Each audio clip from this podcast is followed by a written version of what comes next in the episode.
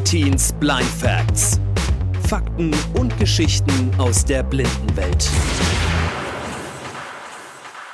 Herzlich willkommen, ihr Lieben, zu einer neuen Ausgabe von Artins Blind Facts. In der heutigen Ausgabe möchte ich euch ein Interview zeigen, das die Jugendlichen vom Free Spirit Jugendradio mit mir geführt haben. Eine sehr spannende Sache auf jeden Fall und erinnert mich an meine Vergangenheit, als ich damals mit 12 oder 13 Jahren auch mit Radiomachen angefangen habe. Free Spirit ist nämlich genau sowas, das jungen Leuten und Jugendlichen ermöglicht, quasi ähm, das erste Mal Radiowelt zu schnuppern und sich da ein bisschen auszuprobieren. Und ich finde, diese Grundidee ist sehr, sehr gut. Jetzt also viel Spaß mit dem Interview, das die Kids vom Free Spirit Jugendradio mit mir geführt haben. Und schaut auch gerne auf deren Website vorbei. Ich habe sie nämlich in meinen Shownotes hier in Artins Blind Facts verlinkt. Let's go! Free Spirit auf Max Neo mit den Jugendfeierlingen. Jetzt haben wir einen DJ im Interview, der auch Podcasts und Radiosendungen macht. Eine Sache unterscheidet ihn von anderen DJs. Artin ist blind. Hallo zusammen, mein Name ist Artin, ich bin 26 Jahre alt, ich bin blind und bin DJ sowie Radiomacher und äh, Producer. Warum und wie bist du eigentlich DJ geworden? Ich habe mich schon immer für Musik interessiert. Mit vier Jahren habe ich das Klavierspielen angefangen und habe dann aber irgendwann gemerkt im Teenageralter, dass mir das Klavierspielen oder die klassische Musik an sich nicht mehr so zusagt. genau, und habe mich dann mit Radiomachen erstmal beschäftigt, bis ich dann irgendwann mich für die elektronische Musik begeistert habe, für Haus- und Elektromusik dazu sagen. Alles, was mit Dance, äh, Electronic Dance Music äh, zu tun hat. Und ja, so in den letzten Jahren wurde das ja auch immer populärer, bei den Leuten auch. Und 2016 habe ich dann angefangen mit eigenen Mixtapes erstmal mich auszuprobieren. Und seit 2019 habe ich jetzt eine reguläre eigene Radioshow, Blind Dance Radio, die dann auch gesendet wird im, im, im, im Radio halt, genau. Wie arbeitest du eigentlich am PC oder am DJ-Pult? So, wie schaffst du es so als DJ herauszufinden, wo alles ist und wie alles funktioniert, wenn du den nicht sehen kannst? Ich habe eine Software, die alles in Breilschrift übersetzt. Die nennt sich JAWS, geschrieben J-A-W-S und eine Breilzeile, ein Breildisplay, das alles in Punktschrift anzeigt. Also quasi der blinde Bildschirm auch genannt, wenn man es so übersetzen mag. So kann ich dann eben mit der DJ-Software und mit der DAW-Software eben arbeiten oder auch eigene Musik produzieren. Ganz einfach gesagt, ja. Gibt es Leute, die denken, dass das keine blinden DJs braucht? Und wie gehst du damit um? Ich glaube, es gibt nicht so viele blinde DJs in, bei uns in Deutschland. Vielleicht bin ich sogar einer der ersten blinden DJs in diesem EDM-Bereich, äh, sage ich jetzt mal. Ich habe sehr viel positives Feedback bekommen in den letzten Monaten, in den letzten zwölf Monaten auch, also im letzten Jahr. Und das hat mich sehr ermutigt, weiterzumachen. Auch von anderen DJ-Kollegen kriege ich immer wieder eine sehr positive Rückmeldung, weil man sich einfach die Frage stellt, wie geht das, wenn man nicht sehen kann und trotzdem Musik mixen oder produzieren kann. Aber es ist möglich. Und wie gehst du mit deiner Blindheit um? Da ich mit drei Jahren erblindet bin, fällt mir das eigentlich relativ einfach, mich mit der Blindheit zu arrangieren. Ich bin mit drei Jahren erblindet, von daher, genau, ist das alles relativ easy und ja, ich kann mich nur noch ganz schwach an die Zeit erinnern, wo ich sehen konnte, also an Licht und Farben. Von daher ist das alles nicht so dramatisch für mich. Wie hast du es eigentlich gelernt, DJ zu werden und aufzulegen? Ja, das ist eine lange Geschichte. Sagen wir mal so, ich habe selber viel DJ-Musik gehört, vorher von anderen DJs auch Sets gehört, Mixe und habe mich so daran orientiert, wie die das aufbauen, also wie die die Mixe aufbauen und äh, wie sie die Übergänge zwischen den Songs herstellen. Zum Teil habe ich es mir selber dann beigebracht, in die Praxis umzusetzen, aber ich habe natürlich aufgrund der Tatsache, dass ich eben nicht sehen kann, nicht so viel Auswahl bei der Musiksoftware und ähm, da habe ich aber eine Software gefunden, die relativ barrierefrei ist und wo ich da auch eben Unterstützung bekommen habe von zwei Leuten hier, genau von Oliver und von Anna, die mir dabei geholfen haben, das Ganze dann ja in die Praxis umzusetzen. Das bedeutet eben äh, Tastenkombinationen einzurichten, so dass ich eben von A nach B navigieren kann in, innerhalb der Software auch. Ja, es hat lange gedauert, monatelang hat es gedauert. Sogar jetzt immer noch lerne ich dazu, weil die Software auch so umfangreich ist und es gibt immer wieder Neues, was man erkunden kann in dem Bereich. Wo, wie und was legst du eigentlich als DJ auf? Also ich lege hauptsächlich EDM auf, also Electronic Dance Music genannt, House, Progressive House, also Bass House, Future House, alles was mit diesen neuartigen Elektrorhythmen zu tun hat. Auflegen tue ich aktuell im Radio bei verschiedenen Stationen. Also es sind jetzt schon an die, ich glaube, knapp 40 Sender, wöchentlich immer eine Stunde lang. Man findet auch äh, auf meiner Website Hörproben oder auch auf YouTube einfach mal nach DJ Artin suchen. genau. Wie bekommst du mit, dass die Leute auf deine Musik reagieren? Ich bekomme oft Feedback durch das Radio, aber auch von Bekannten durch soziale Plattformen wie Facebook oder Instagram. Und das ist immer eine schöne Sache, weil, weil das einfach einen positiv stärkt und da ist der Support auf jeden Fall schon da.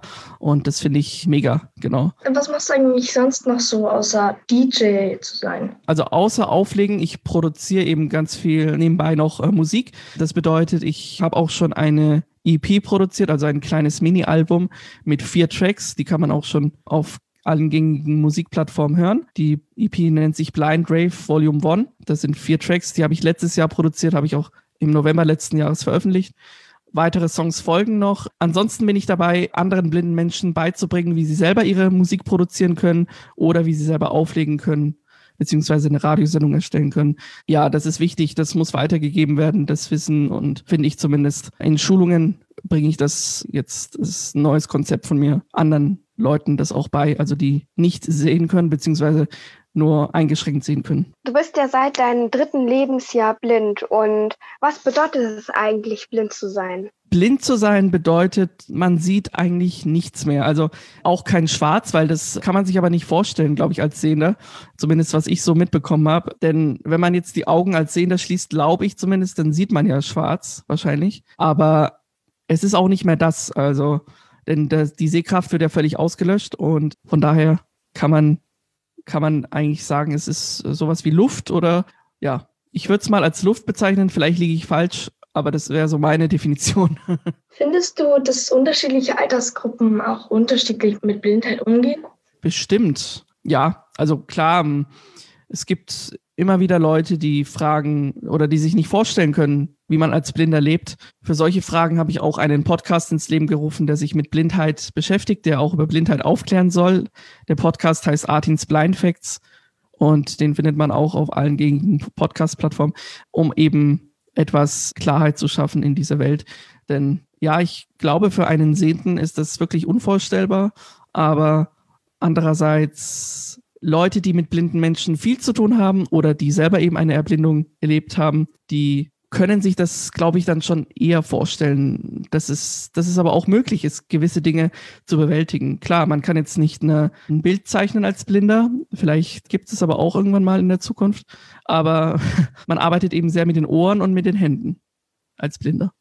Du gehst positiv mit deiner Blindheit um. Gibt es auch Dinge, die du besonders negativ empfindest?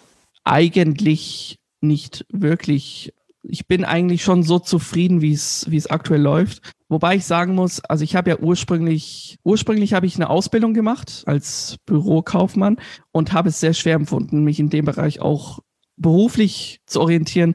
Es ist natürlich in der Berufswelt für einen Blinden extrem schwer, da einen Job zu finden. Grundsätzlich, egal was man gelernt hat. Aber ja, man muss halt optimistisch bleiben und weitermachen.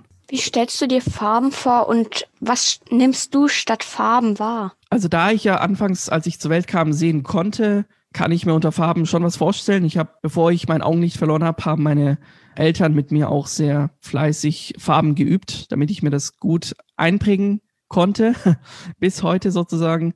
Ähm, ich kann mir unter Rot, Blau, Gelb und Schwarz und Grün, also so ziemlich die Standardfarben, kann ich mir alles vorstellen.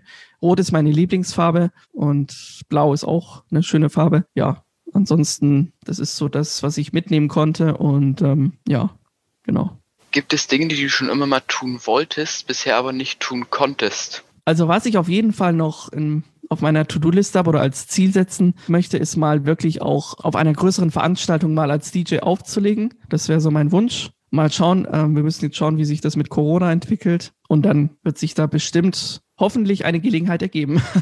Irgendwann. Das wäre so mein, mein größter Wunsch, tatsächlich aufzulegen. Und ja, ansonsten fleißig weiterhin Musik zu machen und äh, Radio zu machen. Inwiefern schränkt dich die Blindheit im Berufsleben ein? Also die Einschränkung ist schon da, das ist aber nicht unbedingt immer darauf hinauszuführen, dass es dann an den Betroffenen liegt, weil oder oder nur an dem an dem Arbeitgeber liegt, das kann man auch nicht sagen.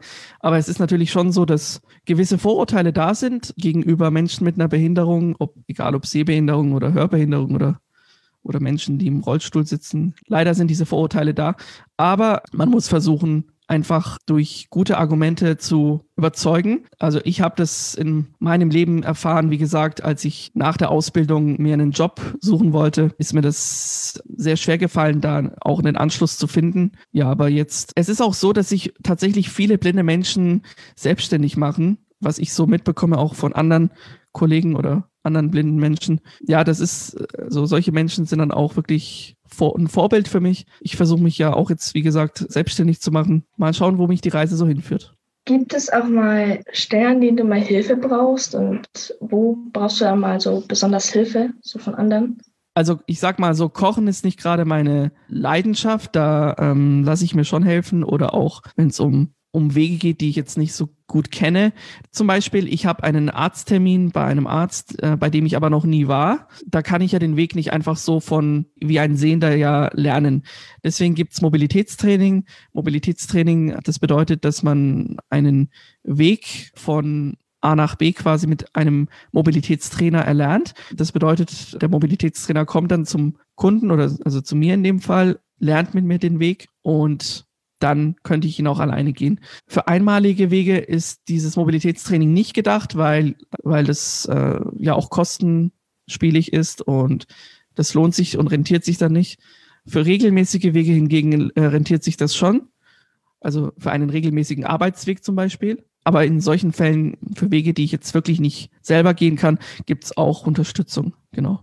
Wie würdest du dich in drei Worten beschreiben?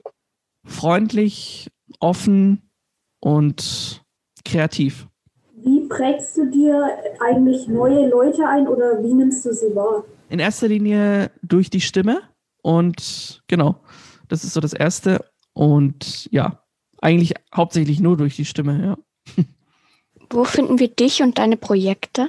Für alle, die sich gerne mal umschauen wollen, auf www.djartin.de. Dort findet ihr so ziemlich alle Shows äh, beziehungsweise alle Infos über mich und genau. Ansonsten auch gerne unter www.connectradio.de.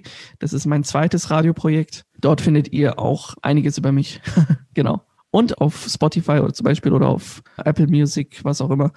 Ähm, das, da ist meine EP und also die Blind Grave EP Volume 1 auch als ähm, Download beziehungsweise zum Streamen